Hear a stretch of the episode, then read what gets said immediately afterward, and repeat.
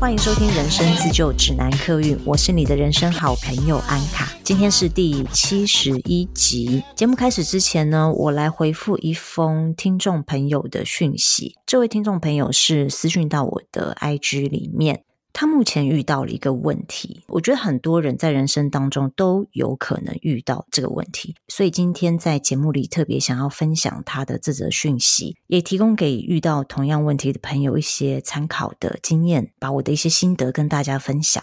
这位听众朋友的讯息说：“昨日听完你的 podcast，我的父母不是我的父母，上下两集，体会很深刻的发现自己的成长过程中也是差不多的经历，但我的例子可能又再更特殊一点。我的父母开公司，他们非常的希望孩子继承，但我不想，甚至没兴趣。”毕业后，在他们没有任何的询问下，丢了一间公司制服，自己也没有任何反抗，就自然的去上班了。但发现自己踏入父母公司上班，只是在完成父母心中希望孩子继承，或者在他们自己的公司里面工作这个想法，并没有问过我的想法。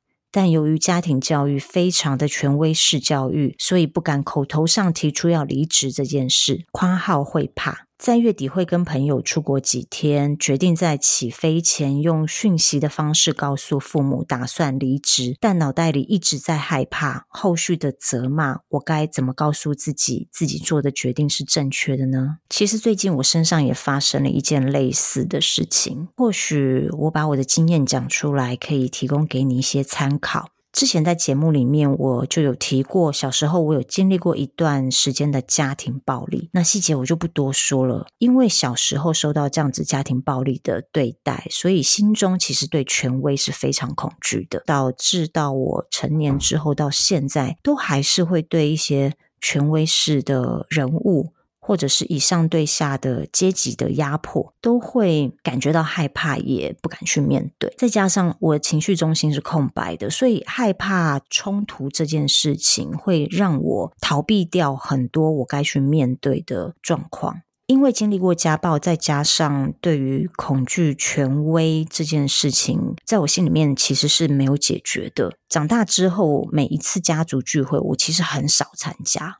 因为这样，我就可以避免遇到施暴者，但我也因此很少见到疼爱我的爷爷奶奶。我也从来没有跟家族其他成员说过我在小时候受到的家暴的经验，如何造成我的心理创伤跟阴影。那这些心理创伤跟阴影一直跟着我长大，一直到最近，我才有勇气跟施暴者面对面，也在全部家族人的面前为自己发声。我在全家人面前讲出被家暴的我在成长过程中一直受到创伤症候群的影响，然后我也勇敢的指责了施暴者。家族成员听到之后，其实非常的讶异这些发生在我身上的事情，而且也很讶异这一路以来我的心灵上面呃受到的创伤，一直带到现在。他们听了之后非常心疼我的遭遇，然后也有呃做了一些事情保护我，因为这样我才发现原来我。没有说出口，就不会有人发现；不说出口，事情也不会有变化。当然，小时候我不懂得要怎么表达我的害怕、我的难过，然后我也很担心，我说出来没有人会听我说的话，也没有人会站在我这一边。所以拖了这么多年，我才克服我的心理障碍。但是当我讲出来之后，我才感觉到，我现在是一个真正内在有力量的人。我不能说现在的我力量有多强大，但至少不会再让我对自己没有自信心，也不会再让我觉得对未知感到恐惧。所以，我想用我的例子给这位听众朋友一些建议。不论最后你会不会接家里面的事业，我会鼓励你把你的想法说出来，让父母知道。第一，因为你不说，他们永远不会知道你内心真正的想法。而你不表达意见，他们也就会默认你默许了他们的决定。第二是，我觉得是最重要的，其实说出来是帮助你自己拿回自主权，是在告知你父母，你是一个成年人了，应该把你当做一个个体看待，而不是他们的附属品。当然，你们之间的依附关系，你们之间的亲情都还是存在的，但是。进入职场之后，你们的关系应该是对等的。所以在面对工作，在面对职场的时候，双方应该是要换一个更成熟的方式相处。你们彼此都应该了解到，你们各自都是平等的个体，而不是有上有下的这种权威关系。你很自然的会把家中的权威关系带到职场当中，因为很明显的家族企业，其实在于公于私是很难分开的。我明白你可能会害怕，你说出来之后，他们可能会有各种的亲情勒索。其实亲情勒索这件事情，我觉得还是建构在权威上面。如果没有一个以上对下的关系，而你也没有把你自己。套在一个以上对下的权威关系当中的话，父母怎么亲情勒索你，其实你不会受影响。但就因为你其实也把你自己放在那一个不对等的权威关系当中，所以你会害怕。我非常明白，我很懂，因为过去的我也是不自觉的把自己放在一个权威关系里。那我认为这不是靠一次沟通就可以解决的事情。而他们也不会因为你一次的抗议，就意识到应该把你当做一个个体看待。我们老实说，有些家长是懂得反省的，但有些呢，可能一辈子都坚持他们根深蒂固的想法。没有关系，我觉得你可以学习体谅他们，因为在他们的成长环境当中，他们受到的教育，他们被他们原生家庭灌输的教育是这样子的。我们本来就很难去改变别人的价值观，所有的事情都是要靠沟通达到一个平衡。所以，对父母说出你内心真实的想法，会帮助你更肯定自我的价值，而且也可以帮助你更认同自己。然后，呃，要用讯息还是面对面？我觉得看你自己觉得哪一个方式对你来说不会造成太大的压力。因为我觉得要跟父母讲内心话这件事情，着实有很大的压力哦。我自己在做任何反抗跟表达之前，我知道我自己承受心理压力是非常大的。要用什么方式表达？我觉得你自己斟酌，但不要让自己有太大的压力。重点是你要告诉他们的内容。我希望你可以用理智、成熟的文字，或者是呃说话的语气，把自己的感受表达出来，让他们知道这是你深思熟虑后的决定，而不是因为意气用事、逃避责任的决定。那也可以让他们感受到你真的成为一个大人了。你在说之前，可以想想哦，打个草稿模拟一下哦，要说出来，其实最重要是那个勇气。只要你撑过第一次之后，就会很顺利了。而且那一次很重要，因为那一次就会帮你的内在长出力量。好，祝福你顺利的转大人。接下来进入我们今天的主题。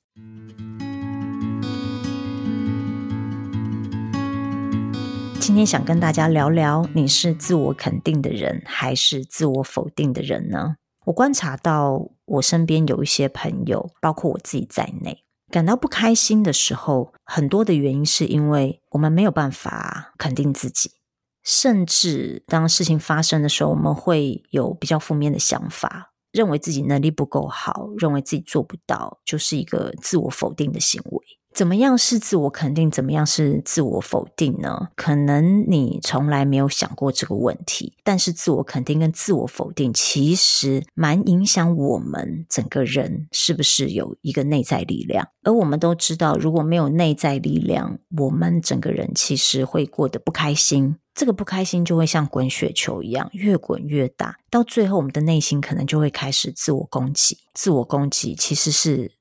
最痛苦的，而且也是最伤害我们自己的。我们想想哦，我们受到别人的攻击的时候，就已经够委屈、够愤怒、够糟蹋我们的自尊心了。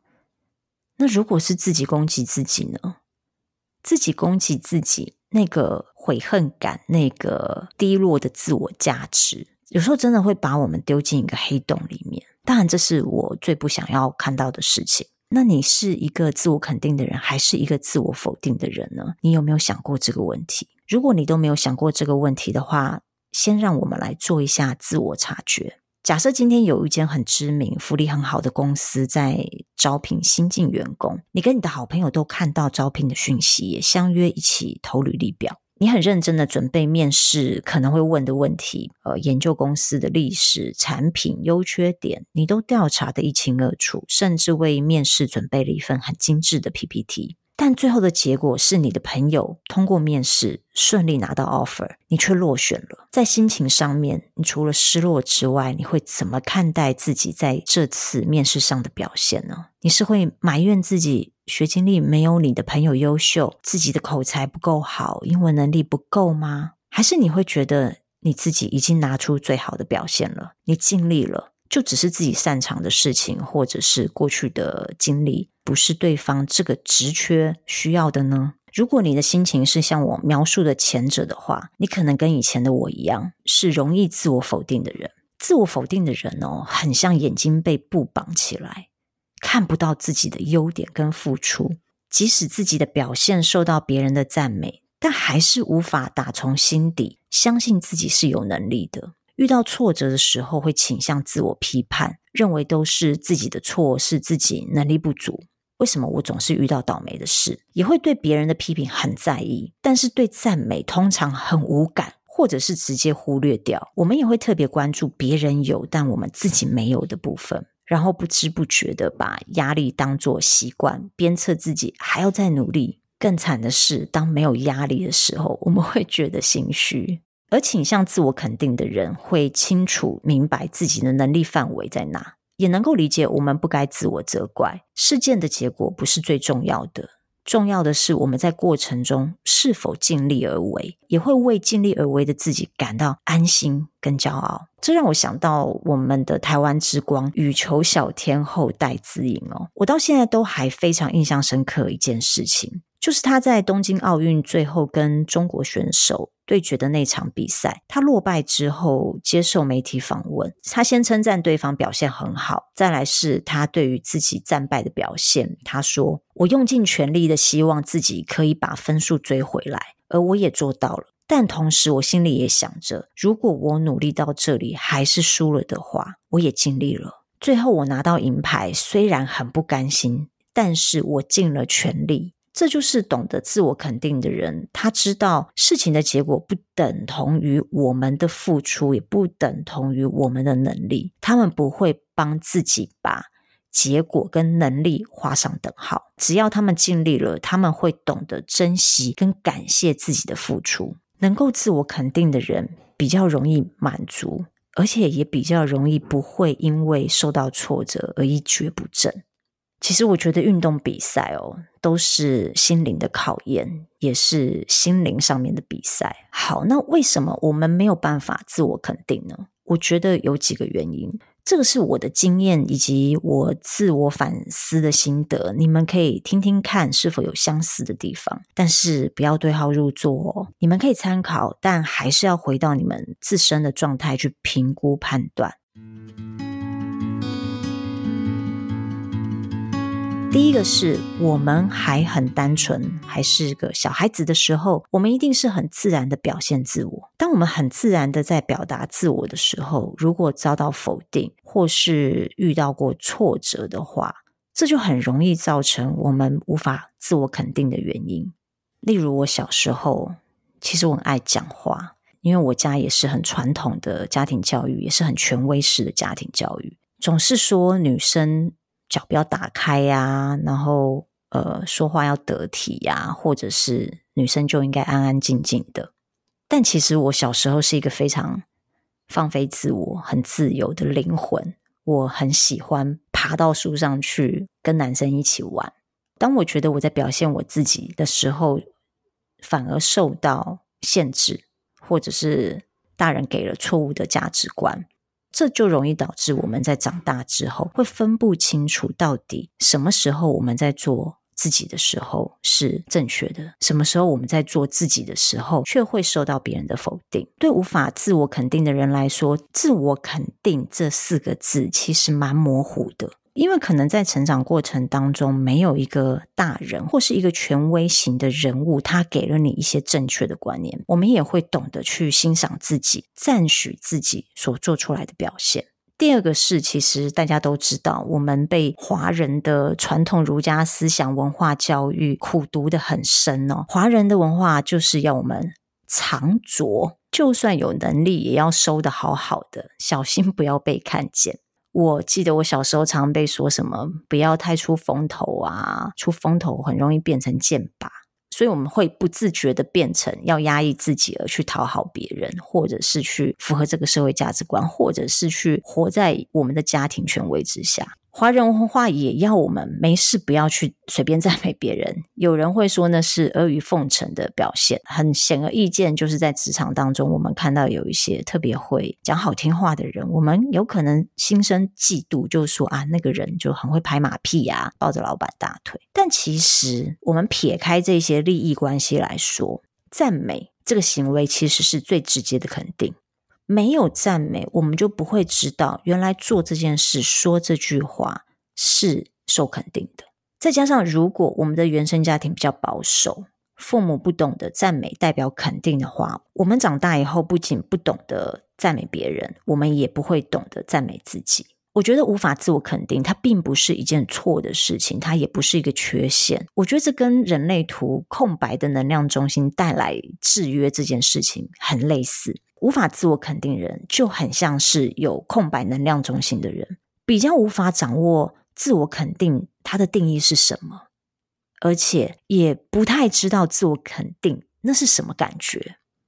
我们也会怀疑，不需要别人的赞美，我们也可以肯定自己吗？那要怎么做？那既然人类图空白能量中心都是我们可以学习的地方，同样的逻辑，我们一定也可以学习自我肯定。然后我做例子哦，我以前是一个大部分时间自我否定的人，遇到挫折会认为是自己能力不足，自己的条件很差。好，我知道你们一定会说，我看不出来是一个没有自信的人。我看起来好像有自信，那是因为必须要装出那个样子，因为我害怕被别人知道我没有自信。以前别人称赞我，我会很不好意思，好像那不是我做的。我心里面会有一个小声音，就是这一次被我蒙混过去了，我运气很好。但下一次呢？下一次我会不会让他们看到我的能力其实根本就没有那么好？过去我表面上看起来若无其事，我可以 handle 得很好，但是我骨子里其实时常担心犯错。听说这好像是冒牌深圳候群，但是我不想贴任何标签哦，所以我会说，那就是我当时做不到的自我肯定。那种感觉真的就像是我不懂自我肯定这四个字是什么意思，能够自我肯定又是什么感觉呢？当然，我现在是进步很多，你有注意到吗？我说自己进步很多，这就是自我肯定。我是如何走出自我否定，开始学会自我肯定呢？我有几个心法可以跟大家分享。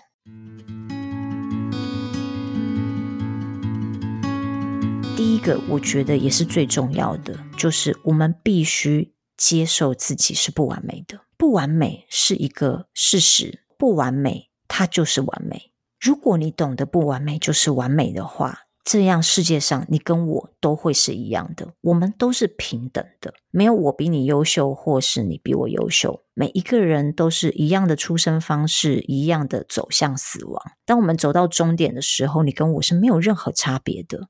所以，我们每一个人都不完美，而我们每一个人也都是完美的。只要我们想通这个逻辑，我们就能够包容自己的缺点。当你能够接受自己是不完美的，接受自己是有缺点的，那你就可以走向第二步。第二步是多听赞美，少听批评，多开口赞美别人，批评的话吞回去。我提过好几次，这个世界是我们内心的投射。所以，我们内心如果想的是攻击自己的话，我们听到的也会是别人对我们的批评。相反的，如果我们内心是肯定自己的话，自然我们也会听到的是别人对我们的赞美。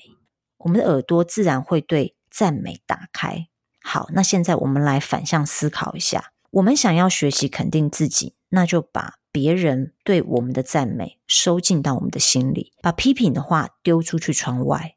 任何的学习都是先从模仿开始的哦。小孩子学说话也是从模仿大人开始，所以我们要做的是先学习赞美别人。我们要赞美别人之前，是不是要先找出对方的优点？如果我们能学会找出对方的优点，赞美对方的优点，久而久之，我们一定也可以找出自己的优点，赞美自己。记住哦，不要把自己的眼睛蒙起来，也不要把自己的耳朵关上。有时候我们真的是已经表现得非常好了，而别人也给了我们很多的肯定，可是是我们自己把耳朵关起来，不愿意把那些赞美收进我们的心里。第三步是比较实际一点的练习，因为我们本身对自我肯定这个概念很模糊，为了帮助我们加强印象跟感受性，我们需要把自己做了什么优秀的事情。写出来以资证明。不管你今天是用手机或是纸笔记录，我们可以一周回顾一次。而有一个重点是，这件优秀的事最好是大事小事都写出来，因为我们很容易会觉得这是一件小事，它是一个微不足道的事情，我们就不写出来。这也是一种自我否定哦。难以自我肯定的人哦，通常也是自我要求很高的人。我们用高标准审视自己的行为，而且我们也用高标准在看这个世界。别人下雨天觉得出门麻烦，但还是出去工作。出去工作这件事情，他们觉得自己很优秀。可是对高标准的人来说，可能要到拯救世界的等级，才能得到自己的盖章认证。所以，我们现在要做的练习就是摆脱眼高手低。我们不是汤姆克鲁斯，我们不用到六十岁还在演不可能的任务。我们只要对今天下雨天，我们愿意克服全身淋湿、脚淋湿的那种不舒服感，还是出门去工作。我们肯定愿意克服困难、愿意付出的自己，赞美自己克服了一件你不想做的事。我觉得这样就够了，这样就很棒了。不用等到真的你做了一件什么很伟大的事情，才给自己肯定。其实我们每一个人，就像我刚刚说的，如果你能够接受自己不是完美的人，你能够接受自己是有缺点的人，你也知道我跟你没有差别，你跟我没有差别的话，一件小小的事情，你都会觉得自己很棒。今天讲了如何察觉你是自我肯定或是自我否定的人。自我否定会带来很多的内耗，也会让我们的人生停滞不前。自我否定它不是一个短时间会造成的事情，它一定来自于很多各种的背景，甚至是已经累积了很久的情绪、很久的自我攻击。但重点是，只要你有分辨的能力，察觉到此刻的自己正在自我攻击。正在像一台没有动力的车子，但是你想要拖着它前进。只要你能够察觉到这些就够了，然后带着觉知练习自我肯定。这世界上没有一件事情是不需要学习的，所以开始练习自我肯定吧。当你懂得肯定自己，那种满足的喜悦也会给你内在力量。好，最后到我们的工商服务时间喽。如果今天你是第一次听到我的频道，如果你很喜欢我的频道的话，麻烦你五颗星留言。现在目前只有 Apple Podcast 可以留言，那 Spotify 是可以评五颗星的。非常需要你帮我做这个动作，因为如果你有做这个动作的话，我的节目才能够让更多有需要的人收听到。再来就是我经常出没 Instagram 跟 Facebook，所以如果你想要跟我互动，或是你有什么话想跟我说的话，也欢迎你追踪我的 Instagram。另外就是我的人类图家教班五月份也会开课，开课的时间我会同步在 Instagram 跟。呃，FB 的私密社团里面公布。如果你对用人类图做自我探索跟自我成长有兴趣的话，欢迎你到我的 Instagram 或者是加入我的 FB 私密社团，里面都有一些资料，有一些资讯可以给你们参考。今天的节目就到这边结束喽，希望你们喜